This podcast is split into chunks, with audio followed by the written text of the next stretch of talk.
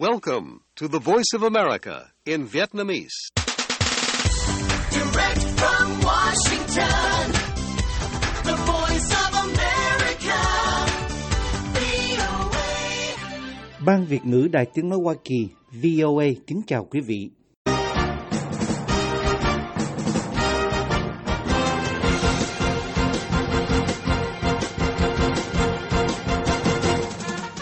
Trong chương trình thời sự quốc tế của đài VOA sáng thứ ba ngày 31 tháng 1 năm 2023 giờ Việt Nam, mời quý vị theo dõi các tin tức thời sự đáng chú ý bao gồm NATO kêu gọi Hàn Quốc tăng cường hỗ trợ quân sự cho Ukraine. If you don't want autocracy and and ty- tyranny to, to, to win, Tổng thư ký NATO Jens Stoltenberg nói trong chuyến thăm Hàn Quốc khi đề cập đến Ukraine rằng nếu chúng ta không muốn chế độ độc tài và chuyên chế chiến thắng, thì họ cần vũ khí. Đó là thực tế. Iran triệu tập nhà ngoại giao cấp cao Ukraine về những bình luận về cuộc tấn công bằng máy bay không người lái. Các quan chức quốc phòng Hoa Kỳ thực hiện chiến lược về Trung Quốc, Triều Tiên. Nhà tranh đấu Võ Văn Ái qua đời ở Pháp. chúng tôi vẫn có cái ủy ban bảo vệ quyền làm người chúng tôi vẫn lên tiếng trên mặt quốc tế thành về cái chuyện đó là chúng tôi dù anh ra đi rất sớm và bất ngờ chúng tôi sẽ tiếp tục làm cái công việc đó để cho tưởng niệm anh để cho anh sẽ thấy ờ, cái tiếng nói của anh vẫn tiếp tục Từ Paris, bà Ý Lan, vợ của ông Võ Văn Ái, nói với VOA. Mời quý vị theo dõi bản tin chi tiết. I urge uh, uh, the Republic of Korea to uh, continue and to step up on on the Tổng thư ký. NATO Jens Stoltenberg hôm thứ Hai 30 tháng 1 kêu gọi Hàn Quốc tăng cường hỗ trợ quân sự cho Ukraine. Với lý do các nước khác đã thay đổi chính sách không cung cấp vũ khí cho các nước xung đột sau cuộc xâm lược của Nga. Ông Stoltenberg đang ở Seoul, điểm dừng chân đầu tiên trong chuyến công du bao gồm cả Nhật Bản và nhằm mục đích tăng cường quan hệ với các đồng minh của Hoa Kỳ trong bối cảnh cuộc chiến tranh ở Ukraine và sự cạnh tranh gia tăng với Trung Quốc. Phát biểu tại Viện Nghiên cứu cao cấp G ở Seoul, ông cảm ơn Hàn Quốc vì những viện trợ phi sát thương cho Ukraine, nhưng kêu gọi nước này làm nhiều hơn nữa, đồng thời nói thêm rằng có một nhu cầu cấp bách về đạn dược. Nga gọi cuộc xâm lược là một chiến dịch đặc biệt. Tôi kêu gọi Hàn Quốc tiếp tục đẩy mạnh vấn đề cụ thể về hỗ trợ quân sự. Ông Stoltenberg nói, cuối cùng thì đây là quyết định của quý vị, nhưng tôi có thể nói rằng một số đồng minh NATO từng có chính sách không bao giờ xuất khẩu vũ khí sang các quốc gia đang xảy ra xung đột, giờ đã thay đổi chính sách đó. Trong các cuộc gặp với các quan chức cấp cao của Hàn Quốc, ông Stoltenberg lập luận rằng những sự kiện ở châu Âu và Bắc Mỹ có mối liên hệ với các khu vực khác và liên minh muốn giúp quản lý các mối đe dọa toàn cầu bằng cách tăng cường quan hệ đối tác ở châu Á. Hàn Quốc đã ký các thỏa thuận lớn cung cấp hàng trăm xe tăng, máy bay và các loại vũ khí khác cho Ba Lan, thành viên NATO, kể từ khi chiến tranh bắt đầu. Nhưng Tổng thống Hàn Quốc Yoon suk yeol nói rằng luật của nước ông chống lại việc cung cấp vũ khí cho các quốc gia có xung đột. Điều này khiến cho việc cung cấp vũ khí cho Ukraine trở nên khó khăn. Ông Stoltenberg lưu ý rằng các quốc gia như Đức, Thụy Điển và Na Uy có chính sách tương tự nhưng đã thay đổi chúng. If you don't want autocracy and and ty- tyranny to, to, to win, Nếu chúng ta không muốn chế độ độc tài và chuyên chế chiến thắng thì họ cần vũ khí, đó là thực tế, ông nói khi đề cập đến Ukraine. Người đứng đầu NATO cho rằng điều cực kỳ quan trọng là Nga không được thắng trong cuộc chiến này, không chỉ đối với người Ukraine mà còn để tránh gửi thông điệp sai trái tới các nhà lãnh đạo độc đoán bao gồm cả ở Bắc Kinh rằng họ có thể đạt được những gì họ muốn bằng vũ lực. Ông Stoltenberg nói rằng mặc dù Trung Quốc không phải là đối thủ của NATO, nhưng nước này đã trở nên quan trọng hơn nhiều trong chương trình nghị sự của NATO, viện dẫn khả năng quân sự ngày càng tăng của Bắc Kinh và hành vi cưỡng chế trong khu vực. Trong một tuyên bố được truyền thông nhà nước đưa ra hôm thứ Hai, Triều Tiên gọi chuyến thăm của ông Stoltenberg là khúc dạo đầu cho sự đối đầu và chiến tranh vì nó mang đến những đám mây đen của chiến tranh lạnh mới cho khu vực châu Á-Thái Bình Dương. Năm ngoái, Hàn Quốc đã mở phái bộ ngoại giao đầu tiên tại NATO cam kết tăng cường hợp tác về không phổ biến vũ khí hạt nhân, phòng thủ mạng, chống khủng bố, ứng phó thảm họa và các lĩnh vực an ninh khác. Chưa đầy một tuần sau khi giúp bảo đảm hàng tỷ đô la hỗ trợ quân sự bổ sung cho Ukraine trong cuộc chiến chống lại Nga, bao gồm cả xe tăng do Mỹ và Đức sản xuất, các quan chức quốc phòng hàng đầu của Mỹ đang chuyển trọng tâm sang Ấn Độ Dương-Thái Bình Dương và các mối đe dọa ngày càng tăng từ Trung Quốc và Bắc Triều Tiên. Bộ trưởng Quốc phòng Hoa Kỳ Lloyd Austin đang có chuyến thăm chính thức lần thứ sáu tới khu vực, bắt đầu vào cuối ngày thứ Hai 30 tháng 1 với các cuộc gặp cấp cao tại Seoul, sau đó là chuyến thăm Philippines để gặp Tổng thống mới đắc cử Ferdinand Marcos Jr. và nhóm lãnh đạo an ninh quốc gia mới của ông. Môi trường an ninh ở Ấn Độ Dương-Thái Bình Dương đang ngày càng trở nên phức tạp hơn. Đây là điều mà chúng ta thấy hàng ngày, một quan chức quốc phòng cấp cao của Mỹ nói. Cụ thể, quan chức giấu tên này dẫn ra tình trạng gia tăng mạnh mẽ hành vi hoạt động gây bất ổn của Cộng hòa Nhân dân Trung Hoa, bao gồm hành vi tấn công trên không nguy hiểm và việc Bắc Kinh sử dụng đoàn tàu dân quân biển ở Biển Đông. Các quan chức quốc phòng Mỹ cũng nhấn mạnh mối quan ngại của họ về kho vũ khí hạt nhân đang ngày càng tăng của Triều Tiên và các vụ thử tên lửa đạn đạo đang diễn ra của nước này, gọi số vụ phóng thử là chưa từng có. Hành vi hiếu chiến của Bình Nhưỡng đã làm dấy lên mối lo ngại ngày càng tăng ở Hàn Quốc, nơi Tổng thống Yoon suk yeol hồi đầu tháng này đã gợi ý rằng Washington có thể cần triển khai vũ khí hạt nhân tới bán đảo, hoặc Seoul có thể bắt đầu phát triển kho vũ khí hạt nhân của riêng mình. Ông Austin dùng các cuộc họp vào thứ ba với ông Yoon và Bộ trưởng Quốc phòng Hàn Quốc Lee Jong-sup để làm nổi bật cam kết răng đe mở rộng chắc chắn của Washington, một quan chức quốc phòng cấp cao thứ hai của Hoa Kỳ cho biết. Tuy nhiên, quan chức này cẩn trọng nói việc triển khai vũ khí hạt nhân của Mỹ tới Hàn Quốc sẽ không được đưa ra bàn thảo luận. Khả năng răng đe mở rộng mà Hoa Kỳ cam kết còn bao gồm tăng cường hợp tác và đào tạo bổ sung, bao gồm cả việc nối lại các cuộc tập trận bắn đạn thật chung giữa Mỹ và Hàn Quốc vào cuối năm nay trên bán đảo sau một vài năm gián đoạn. Các quan chức quốc phòng Hoa Kỳ cũng mong đợi thảo luận về sự hỗ trợ của Seoul đối với Ukraine và cách Hoa Kỳ có thể tăng cường hợp tác với ngành công nghiệp quốc phòng của Hàn Quốc, lĩnh vực mà các quan chức ca ngợi là dẫn đầu thế giới về vũ khí tiên tiến. Sau các cuộc họp ở Hàn Quốc, ông Austin sẽ bay tới Philippines, nơi ông sẽ gặp gỡ các binh sĩ Hoa Kỳ đang làm việc với các đối tác Philippines của họ ở Zamboanga, trước khi tìm cách thắt chặt hơn nữa mối quan hệ với Manila về những lo ngại chung về Trung Quốc. Chúng tôi sẽ tích cực thảo luận về những gì chúng tôi có thể làm cùng nhau để giải quyết những quấy rối và cưỡng ép đáng chú ý gần đây ở Biển Đông. Một quan chức quốc phòng cấp cao thứ ba của Hoa Kỳ cho biết. Sau nhiều năm tranh luận căng thẳng giữa Manila và Washington, quan chức này cho biết Lầu Năm Góc đang nhận thấy sự phát triển rất tích cực trong quỹ đạo của mối quan hệ. Theo các quan chức Hoa Kỳ, Lầu Năm Góc coi Philippines là một phần quan trọng trong liên minh ngày càng tăng của các quốc gia trên khắp Ấn Độ Dương-Thái Bình Dương nhằm đẩy lùi Bắc Kinh, cả khi có và không có sự giúp đỡ của Hoa Kỳ. Tại Lầu Năm Góc, hy vọng chuyến thăm của ông Austin sẽ cho phép hai nước xây dựng dựa trên các thỏa thuận quốc phòng trước đây, bao gồm thỏa thuận hợp tác quốc phòng nâng cao năm 2014, đồng thời giúp Manila hiện đại hóa lực lượng và xoay trục khỏi sứ mệnh chống khủng bố hiện nay để có thể đối đầu tốt hơn với Bắc Kinh. Hiện tại, Philippines là một trong số ít các quốc gia có được thông tin tình báo và thông tin hàng hải quan trọng thông qua một sáng kiến mới của Hoa Kỳ. Các quan chức Hoa Kỳ cũng đang hy vọng mở rộng hợp tác tại Manila trong các lĩnh vực không gian và không gian mạng. The voice of America, Iran vừa triệu tập đại biện lâm thời của Ukraine tại Tehran vào thứ Hai vì những bình luận của nước này về cuộc tấn công bằng máy bay không người lái vào một nhà máy quân sự ở tỉnh Isfahan, miền trung Iran, theo hãng thông tấn bán chính thức Tasnim của Iran.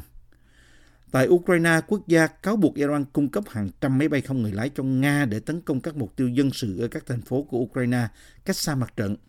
Một trợ lý cấp cao của Tổng thống Volodymyr Zelensky đã kết nối trực tiếp vụ việc với cuộc chiến ở đó. Đêm nổ lớn ở Iran, ông Mikhailo Podolyak viết trên Twitter vào Chủ nhật đã cảnh cáo rồi. Một quan chức Mỹ nói với Reuters rằng Israel dường như đứng sau vụ tấn công. Iran thừa nhận gửi máy bay không người lái tới Nga nhưng nói rằng chúng đã được gửi trước khi Moscow xâm lược Ukraine vào năm ngoái. Moscow phủ nhận lực lượng của họ sử dụng máy bay không người lái của Iran ở Ukraine, mặc dù nhiều chiếc đã bị bắn hạ và thu hồi ở đó. Một vụ đánh bom cực mạnh đã phá tung một nhà thờ Hồi giáo trực cứng người ở Tây Bắc Pakistan hôm thứ Hai, giết chết ít nhất 25 tín đồ và làm bị thương hơn 120 người khác. Cuộc tấn công vào buổi chiều ở trung tâm Peshawar, thủ phủ của tỉnh Khyber Pakhtunkhwa, được cho là do một kẻ đánh bom tự sát thực hiện. Một quan chức an ninh hàng đầu, Phó ủy viên Safiullah Khan đã xác nhận con số thương vong trên truyền hình nhà nước và lo ngại số người chết có thể tăng lên. Các quan chức bệnh viện ở thành phố xác nhận đã tiếp nhận hàng chục người bị thương và mô tả tình trạng của một số người, trong số họ là nguy kịch. Những người sống sót và nhân viên cứu hộ cho biết mái của tòa nhà đã bị sập vì vụ nổ. Các quan chức cảnh sát không cho biết ngay về bản chất của vụ tấn công, nói rằng một cuộc điều tra đang được tiến hành. Thủ tướng Sabah Sharif đã lên án vụ đánh bom tự sát vào nhà thờ Hồi giáo ở Peshawar. Một tuyên bố chính thức từ Islamabad, thủ đô của Pakistan, cho biết nhà thờ Hồi giáo là nơi các quan chức an ninh và chính phủ thường xuyên lui tới. Chưa có ai lập tức nhận trách nhiệm về vụ đánh bom chết người. Tỉnh xảy ra vụ nổ bom của Pakistan giáp giới với Afghanistan và đã xảy ra nhiều vụ tấn công khủng bố trong những tháng gần đây. Hầu hết các vụ bạo lực trong quá khứ đều do tổ chức bất hợp tác Tehrik-i-Taliban Pakistan còn được gọi là Taliban Pakistan thực hiện. Tổ chức Y tế Thế giới WHO ngày 30 tháng 1 nói COVID-19 tiếp tục là tình trạng khẩn cấp về sức khỏe cộng đồng gây quan ngại quốc tế. Đây là hình thức cảnh báo cao nhất của tổ chức này. WHO cho biết thêm trong một tuyên bố rằng đại dịch có thể đang ở một điểm chuyển tiếp, cần được quản lý cẩn thận để giảm thiểu những hậu quả tiêu cực có thể xảy ra. Đã 3 năm kể từ lần đầu tiên WHO tuyên bố COVID là trường hợp khẩn cấp về sức khỏe toàn cầu. Hơn 6,8 triệu người đã chết trong các đợt bùng phát dịch, ảnh hưởng đến mọi quốc gia trên trái đất, tàn phá các cộng đồng và nền kinh tế. Tuy nhiên, sự ra đời của các vaccine và các phương pháp điều trị đã thay đổi đáng kể tình hình đại dịch kể từ năm 2020. Tổng giám đốc WHO Tedros Adhanom Ghebreyesus nói ông hy vọng có thể chấm dứt tình trạng khẩn cấp trong năm nay, đặc biệt là nếu khả năng tiếp cận các biện pháp đối phó có thể được cải thiện trên toàn cầu. Chúng tôi vẫn hy vọng rằng trong năm tới thế giới sẽ chuyển sang một giai đoạn mới, trong đó chúng ta giảm số ca nhập viện và ca tử vong COVID xuống mức thấp nhất có thể, ông Tedros nói trong một cuộc họp riêng của WHO vào hôm thứ Hai. Các cố vấn của Ủy ban chuyên gia WHO về tình trạng đại dịch nói với Reuters vào tháng 12 rằng có khả năng đây không phải là thời điểm để chấm dứt tình trạng khẩn cấp do tình trạng không chắc chắn về làn sóng lây nhiễm ở Trung Quốc sau khi nước này dỡ bỏ các biện pháp hạn chế COVID nghiêm ngặt vào cuối năm 2022. Podcast Thời sự quốc tế của Đài Tiếng Nói Hoa Kỳ VOA cập nhật tin tức thời sự quốc tế mới nhất mỗi ngày, các chuyên mục đặc biệt về Việt Nam và thế giới, các bài phỏng vấn, tường trình, bình luận và phóng sự của phóng viên và cộng tác viên đài VOA về các vấn đề liên quan đến Việt Nam và quốc tế. Mời quý thính giả đăng ký podcast Thời sự quốc tế VOA trên các ứng dụng Spotify, Google Podcast, Apple Podcast hay trên bất cứ ứng dụng phổ biến nào để nghe podcast Thời sự quốc tế VOA mới mỗi ngày.